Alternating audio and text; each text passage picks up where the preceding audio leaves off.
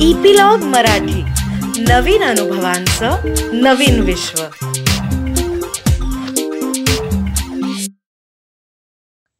नमस्कार मंडळी मी रीमा सदाशिव अमरापूरकर. मनाचा पॉडकास्टच्या या साठाव्या भागामध्ये तुमचं सगळ्यांचं मनापासून स्वागत करते.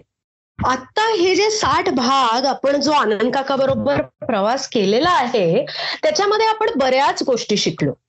आणि आपण एका पॉइंट पर्यंत येऊन पोचलो की आपण आपल्या मनाची एबीसी तर शिकलो. हा? भावनांबद्दल शिकलो विचारांबद्दल शिकलो आणि वर्तन याच्याबद्दलही शिकलो. आणि जो आपला मागचा भाग होता ना खंडण मंडण असं फार छान नाव आनंद काकाने आपल्याला दिलं होतं त्या भागासाठी. किंवा इंग्लिशमध्ये म्हणायला गेलं तर डिस्प्युटिंग की जे विवेकी विचार आहेत आपले ज्या पद्धतीने आपण विचार करतो आणि ज्याला आपण रॅशनल थॉट असं आपण मानतो त्यांची सुद्धा परीक्षा करणं आवश्यक आहे असं आनंद काकांनी आपल्याला सांगितलं होतं. आणि तेव्हा त्यांनी आपल्याला विवेकाची पंचसूत्री दिलेली होती. आणि ही पंचसूत्री अत्यंत महत्वाची आहे. जेणेकरून आपले विवेकी विचार अधिक प्रगल्भ अधिक भक्कम असे आपल्याला करता येतील. ओके आणि मग त्यांनी आपल्याला हे खंडन मंडन करण्याची प्रक्रिया ही सुद्धा समजावून सांगितली होती. आणि मग तो म्हणाला होता की खंडण मंडण किंवा डिस्प्युटिंग याचे जे प्रकार आहेत ना त्याच्यामध्ये थिंकिंग इमोशनल आणि बिहेवियर म्हणजे वि भाव विचार भावना आणि वर्त यांचे जे प्रकार आहेत डिस्प्युटिंगचे त्याच्याबद्दल तो आपल्याशी आजच्या या भागात बोलणार आहे. सो सगळ्यात आधी आपण बोलावूयात आनंद काकाला. Anand Kaka welcome to the sixtieth episode of मनाचा पॉडकास्ट साठावा एपिसोड करताना षष्टब्दी पूर्ती आपल्या एपिसोडची ही आज आपण साजरी हो. करतोय आणि मला वाटतं जेव्हा वयाची षष्टब्दी पूर्ती करतात त्यावेळेला लोकांना म्हातारं झाल्यासारखं वाटतं पण आपल्या एपिसोडची षष्टब्दी पूर्ती करताना आपल्याला अधिकच तरुण झाल्यासारखं वाटावं. तर आपण डिस्प्युटिंग पाहतो आहोत आणि त्या डिस्प्युटिंगमध्ये तू म्हणालीस तसं आपल्या विचारांचं खंडन मंडन करणं ही गोष्ट हो. म्हटली तर दिसायला सोपी आहे पण तो प्रोसेस अतिशय अवघड आहे. तर ह्याला एलिसनी दिलेलं जे नाव आहे त्याला त्यांनी म्हटलंय सॉक्रेटिक डायलॉग. सॉक्रेटिस हा मोठा तत्वज्ञ होता. आणि सॉक्रेटिसने त्याचं तत्वज्ञान मांडण्यासाठी नेहमी संवादांचा आश्रय घेतला. आणि हे जे संवाद त्याचे आणि त्याच्या शिष्यांचे आहेत त्याच्यामधून तो तत्वज्ञानातलं सत्य सांगायचा त्यामुळे डिस्प्युटिंगसाठी खास करून विचारांच्या डिस्प्युटिंगसाठी जी पद्धत वापरली जाते त्याला सॉक्रेटिक डायलॉग्स असं म्हणतात. याचा अर्थ असा की मी माझ्या मनातला एखादा अविवेकी मला त्रास देणारा बिलीफ डोक्यामध्ये जर घेतला की आता मला ह्याचं खंडन करायचंय आणि त्याला जर मी ती पंचसूत्री लावायचं ठरवलं जी आपण गेल्या एपिसोडमध्ये पाहिली तर मी स्वतः काय करायला पाहिजे? तर त्याच्यामध्ये मध्ये आपल्याला असं सांगितलेलं आहे की जे सगळे प्रश्न आहेत ना त्या डिस्प्युटिंगचे ते लिहायला पाहिजे. म्हणजे त्या त्या माणसाने ते ते प्रश्न लिहिणं ही गोष्ट अतिशय महत्वाची आहे. म्हणजे आपण उदाहरणच घेऊया की एक मला समजा माझ्या एका अत्यंत आवडत्या व्यक्तीनं माझ्या आणि त्या व्यक्तीच्या मध्ये असलेल्या नात्याला पूर्ण विराम द्यायचा निर्णय घेतला. त्यामुळं मला अर्थातच खूप साऱ्या भावनिक प्रक्षोभाला सामोरं जायला लागेल. मला डिप्रेशन नैराश्य आलेलं आहे. मला राग येतोय त्या व्यक्तीचा. आणि ही. व्यक्ती असं वागूच कस कशी शकली? आणि या व्यक्तीचं ना आता कधीही कल्याण होणार नाहीये. आणि या व्यक्तीचा ना मला प्रतिशोध म्हणजे सूड घ्यायचा आहे अशा विचारांनी मला थैमान घातलेलं आहे माझ्या मनामध्ये. आणि आता त्यामध्ये सगळ्यात महत्त्व म्हणजे एक महत्त्वाचा दिसणारा बिलीफ मला असा दिसतोय की या व्यक्तीचा मी सूड घेतल्याशिवाय मला समाधान मिळणार नाही. तिला अद्दल घडवल्याशिवाय मला समाधान मिळणार नाही. आता हा जो बिलीफ आहे हा बिलीफ मला खूप त्रास देतोय. बरोबर. तर मग आता. मला याचं याचं डिस्प्युटिंग करायचंय. तर मग आता मला कुठून सुरुवात करायला पाहिजे? तर मला या व्यक्तीला अद्दल घडवायचे. तर मग अद्दल म्हणजे काय? रिअलिस्टिकली मला अद्दल घडवायची म्हणजे काय करायचंय? तर अद्दल घडवायची म्हणजे त्या व्यक्तीला उलट टांगून मिरच्याची धुरी द्यायची आहे का उकळत्या तेलामध्ये त्या व्यक्तीला टाकायचं आहे हा का त्या व्यक्तीला अगदी मारायचंय काय करायचंय काय मला त्या व्यक्तीचं अद्दल याची माझी डेफिनेशन काय तर इथपासून मला. सुरुवात करायला पाहिजे आणि माझी जी अद्दल नावाच्या गोष्टीची व्याख्या आहे ती वास्तवाशी जुळते आहे का. दुसरी. गोष्ट ती गोष्ट करता येणं मला शक्य आहे का तिसरी गोष्ट की हे जरी मी शक्य केलं तरी त्यातून माझ्या हातामध्ये नेमकं काय पडणार आहे? मग ही गोष्ट शक्य करण्यासाठी मी जी प्रचंड मेहनत करणार आहे त्या मेहनतीचं फळ नेमकं काय असणार आहे? असं ज्या वेळेला मी स्वतःला विचारायला लागतो तेव्हा माझ्या डोळ्यासमोर हे सत्य उभं राहतं की ज्याला मी अद्दल म्हणतोय ना ते काय आहे? तर समोरच्या व्यक्तीला पश्चाताप व्हावा असं मला वाटतंय. समोरच्या व्यक्तीने हे कबूल करावं की मी तुझ्याशी वागताना चुकलो आहे किंवा चुकले आहे? मग. आता ही जी फक्त कबुलीच आहे ना तो ती अद्दल म्हणजे बरोबर? मग या कबुलीला. मी माझ्या जीवनामध्ये आज किती महत्वाचं स्थान देणार आहे? माझं जीवन त्या कबुलीच्या शिवाय अपुरं राहिलंय का? ती व्यक्ती माझ्यासमोर अगदी गुडघे टेकून म्हणाली की मी चुकले रे बाबा किंवा मी चुकलो रे बाबा मला मोठ्या मनाने क्षमा कर. हम्म. तर त्याच्यामधून त्या व्यक्तीला क्षमा करत असताना माझा अहंकार सुकावला जाणार आहे. म्हणून तर मी हा हट्ट सगळा करत नाहीये. मी हे सगळं कशासाठी करतोय? आणि मुख्य म्हणजे त्या पश्चातापावरती मी माझं आत्ताचं आणि भविष्यामधलं सगळं आयुष्य आणि त्यातलं समाधान पणाला लावावं हे खरंच योग्य आणि वास्तवाला धरून आहे का? बरोबर? आता ह्या सगळ्या गोष्टी मी ज्या माझ्या स्वतःबरोबर बोलतोय की नाही आणि मी हे सगळे स्वतःला प्रश्न विचारतोय. बरोबर? की या व्यक्तीचं माझ्या भावनिक आयुष्यातलं आत्ताचं स्थान काय? या व्यक्तीने समजा अगदी मी म्हणालो त्याप्रमाणे गुडघ्यावरती बसून क्षमा मागितली पुढं काय? हा मी काय त्या व्यक्तीचं शिर धडा वेगळं करणार आहे का? आणि ते करून मला काय समाधान मिळणार आहे? हम्म. मग माझ्या मनामध्ये माझ्या या विचारांची निष्फळता यायला लागते आणि माझ्या जीवनातल्या अन्य उद्दिष्टांच्या आणि ध्येयांच्या तुलनेमध्ये मी जर या विचारांच्या आहारी गेलो तर मी त्या खऱ्या महत्त्वाच्या उद्दिष्टांपासून ढळतो आहे हे माझ्या लक्षात यायला लागतं. बरोबर. हे सगळं करणं म्हणजे डिस्प्युटिंग असतं. म्हणून आपल्याला काय करायला लागतं? सॉक्रेटिक डिस्प्युटिंगमध्ये प्रश्न प्रश्न प्रश्न आणि प्रश्न विचारावे लागतात. आपला जो एस्टॅब्लिश्ड इरॅशनल बिलीफ आहे त्याला. कारण त्याच्याशिवाय त्यातली इरॅशनॅलिटी समोर कशी येईल? मग आपल्याला नवीन सेल्फ टॉक मला कुठचा आहे तिकडे अपेक्षित त्याचं स्क्रिप्ट लिहून काढावं लागतं. म्हणजे. अमुक एका व्यक्तीचं माझ्या जीवनातील भावनिक स्थान मी ठरवणार आहे.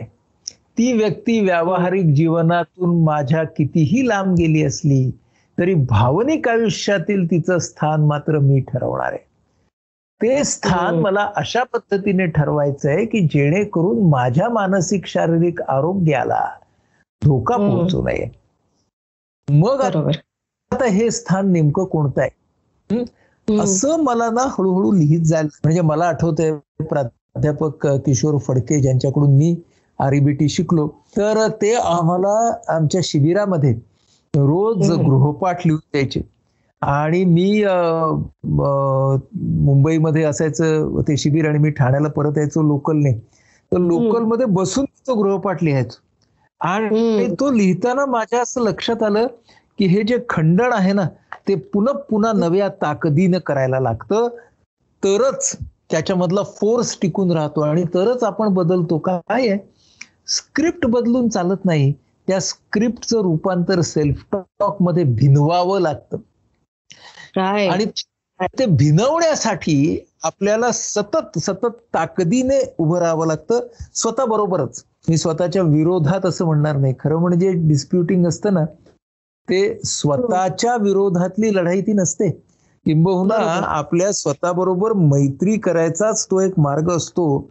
हे आपण या विचारांच्या डिस्प्युटिंगमध्ये लक्षात ठेवलं पाहिजे अर्थातच जी पुस्तकं आहेत या डिस्प्युटिंग वरती लिहिलेली त्यामध्ये ह्याचे. सगळे तपशील डिटेल्स हे एलिसनी खूप उत्तम पद्धतीने सांगितली आहेत आणि त्यानंतरच्या अनेक लेखकांनी सुद्धा सांगितली आहेत पण पहिलं जे डिस्प्युटिंग आहे ते. विचारात आता गंमत कशी होते. की विचारांचं डिस्प्युटिंग करत असताना भावनांचं काय म्हणून. भावनांच्यासाठी एलिसनी अजून एक मार्ग सांगितला.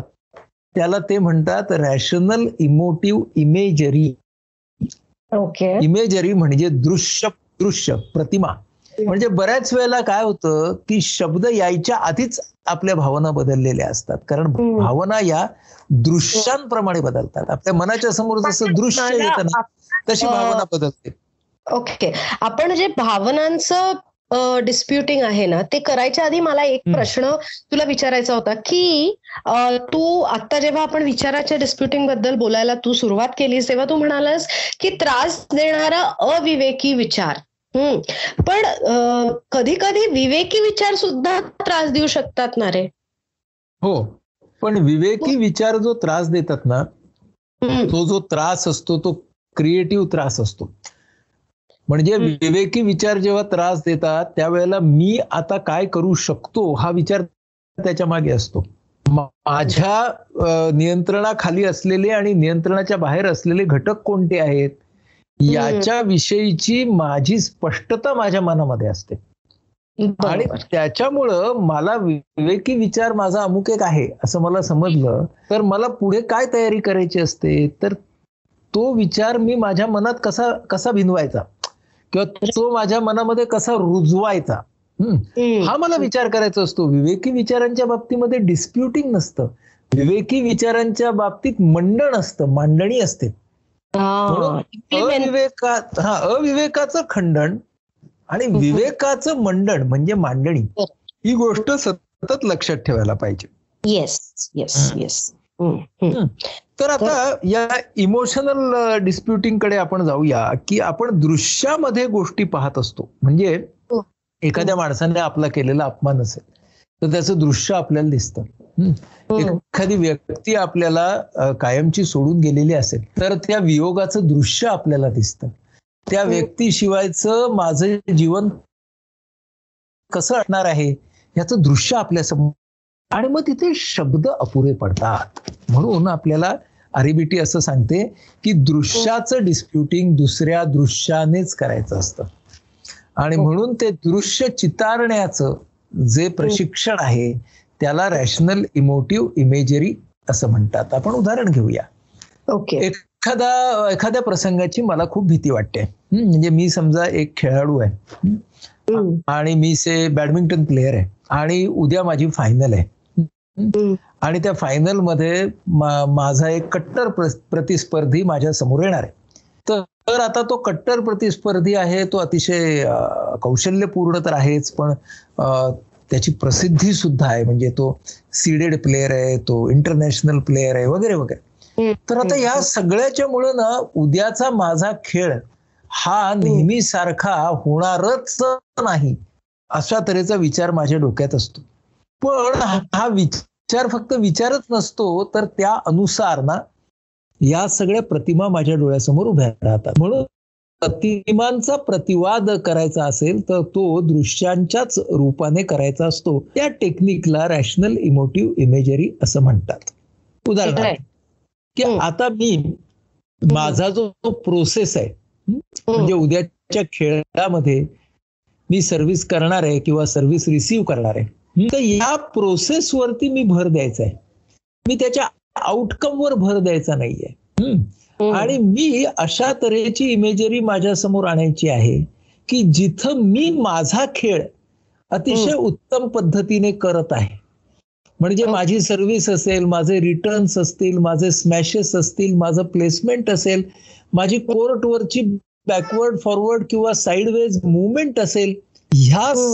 सगळ्यावरती मला काम करायचं आणि समोर तो प्रतिस्पर्धी आहे असं लक्षात घेऊन I have to focus on process process and process मग काय होतं? की माझी जी अँझायटी असते ती आउटकमशी निगडीत असते. मी हा पॉइंट जिंकणार का हरणार? याच्यावर याच्यावरती. तर हळूहळू त्या आउटकम थिंकिंग वरनं माझं मन दृश्यांच्या द्वारे मी प्रोसेस वरती आणतो प्रोसेस थिंकिंग वरती आणतो. आणि. आउटकम जो व्हायचा आहे ना तो होऊ दे. आउटकम म्हणजे बऱ्याच वेळेला ना we don't have to visualise outcome we want to. Only visualise process the outcome will come. So me hmm, नेहमी असं हम्म, म्हणतो की the outcome will finally come out. आपल्याला काय करायचंय? आपल्याला आपल्या प्रोसेसमध्ये आपण नैपुण्य कसं याचं आपल्याला जास्तीत जास्त दृश्य स्वतःच्या समोर आणायचंय. आणि मग काय करायचं? हे दृश्य पाहण्याचं एक ट्रेनिंग असतं. ते जो थेरपिस्ट असतो तो त्या आपल्या क्लायंटला देतो. म्हणजे इथे क्रीडा समुपदेशक असेल तो त्या प्लेअर बरोबर हे टेक्निक वापरेल. त्या Okay. प्लेअरला हे तो बघायचं कसं ते शिकवतो. त्याची एक त्याची स्टेप बाय स्टेप अशी एक पद्धत असते. आणि. त्याच्यामध्ये ज्या वेळेला तो खेळाडू हे दृश्य पाहत असतो त्यावेळेला त्या दृश्यासोबत निर्माण होणाऱ्या ज्या भावना असतात त्या त्या खेळाडूनं अनुभवायच्या असतात. तर कमालीच्या भीतीपेक्षा कन्सर्न आणि कॉन्फिडन्स या भावना ह्या त्या खेळाडूसाठी कशा योग्य आहेत ह्याचा अनुभव तो दृश्य पाहणं आणि त्यावेळेला भावना अनुभवणं अशा. पद्धतीने जर सराव करता आला आणि तो सराव खूप महत्त्वाचा असतो तर तो जर सराव त्या खेळाडूला आपण शिकवला तर हळूहळू त्याचं रूपांतर कशामध्ये होतं माहितीये का? त्याचं रूपांतर वागण्यामधल्या बदलामध्ये होतं. म्हणून शेवटी. आपल्याला काय हवंय? शेवटी आपल्याला बदललेलं वागणं हवंय. हम्म. आता. कधी कधी आपल्याला वागण्यापासूनच सुरुवात करावी लागते. म्हणजे काय? तर वागणं बदलायला सुरुवात करावी लागते. आणि ते जे वागणं आहे ना ते इतकं सवयीचं झालेलं असतं. मला समजा लवकर उठायचंय बरं का. आणि. मला सवय आहे उशिरा उठण्याची. तर लवकर उठणं याच्या मागे असलेल्या भावना मला इतक्या त्रास देतात. मग. मला काय करावं लागतं? बिहेवियरल स्ट्रॅटेजीज की काय झाल्यावरती मी खाटकन उठेन. हा. म्हणजे कधी कधी मला बिहेवियर सुरुवात करायला लागते. त्याच्यासाठी मला माझा सेल्फ टॉक बदलायला लागतो. म्हणजे एलिसच्या काळापासूनचा एक महत्वाचं वाक्य आहे की there is no gain without pain. म्हणजे ना आपल्याला आपल्या वागण्यामध्ये ज्या वेळेला बदल करायचा त्यावेळेला तो कष्टप्रद असणार. वागण्यातला बदल हा कधीच असा सुलभ आणि पटकन येणारा असणार नाही. So Right. आपल्याला कधी कधी मला कुठलं वागणं बदलायचंय तिथून सुरुवात करावी लागते. त्या. वागण्याच्या बरोबर कुठला सेल्फ टॉक येतोय तो बदलावा लागतो. आणि त्याचा आपल्याला इंटेंडेड रिझल्ट हा वागण्यामधूनच पुढे न्यायचा आहे ह्याचं आपल्याला भान ठेवावं लागतं. म्हणजेच कधी विचारांच्या वाटेने कधी भावनेच्या वाटेने तर कधी वर्तनाच्या वाटेने हा अं, प्रवास चालू असतो. आणि त्याच्या बाजूने तू मगाशी सांगितलंस तसं की विवेकी विचारांच्या मांडणीचा प्रवासही आपल्याला करायचा असतो. Right. आपल्याला काय लक्षात घ्यायचंय? की दूरस्थ असणं आणि त्रयस्थ असणं याच्यातला फरक. दूरस्थ असणं याचा अर्थ आहे की it is a rational attachment त्रयस्थ असणं याचा अर्थ आहे डिटॅचमेंट आणि आपण नेहमी अनुभवामध्ये काय असतो? ओव्हर अटॅच्ड आणि ओव्हर इन्व्हॉल्ड असतो. तर आपल्याला या सगळ्या डिस्प्युटिंगच्या प्रोसेसमध्ये लक्षात काय ठेवायचंय? की या ओव्हर अटॅचमेंट मधनं आपल्याला रॅशनल अटॅचमेंटमध्ये स्वतःला आणायचं आहे बरोबर. आणि हे करत असताना स्वतः बद्दलची आस्था आपण दाखवणं फार महत्वाचं आहे. म्हणजे. आपण ना. स्वतःला शिक्षा केल्यासारखं डिस्प्युटिंग करायचं नाही. लक्षात आलं ना? म्हणजे हो. आपण काय लक्षात ठेवायचं की आपण we are confronting the belief not the person. त्यामुळं आपल्याला स्वतःबद्दलची आस्था बाळगली पाहिजे. आणि. तरीही आपल्यामधले जे अविवेकी विचार आहेत त्यांचा मात्र प्रतिवाद करायचा आहे. ज्या विरूप भावना आहेत इनअप्रोप्रिएट इमोशन्स आहेत असह्य भावना आहेत त्यांचा आपल्याला प्रतिवाद करायचा आहे. आणि जे आपल्याला उद्दिष्टापासून दूर नेणारं वर्तन आहे त्याचा आपल्याला प्रतिवाद करायचा आहे हे. जर आपण सगळं लक्षामध्ये ठेवलं तर. आपल्याला कळेल की डिस्प्युटिंगची जी प्रक्रिया आहे. ती एंडलेस आहे म्हणजे.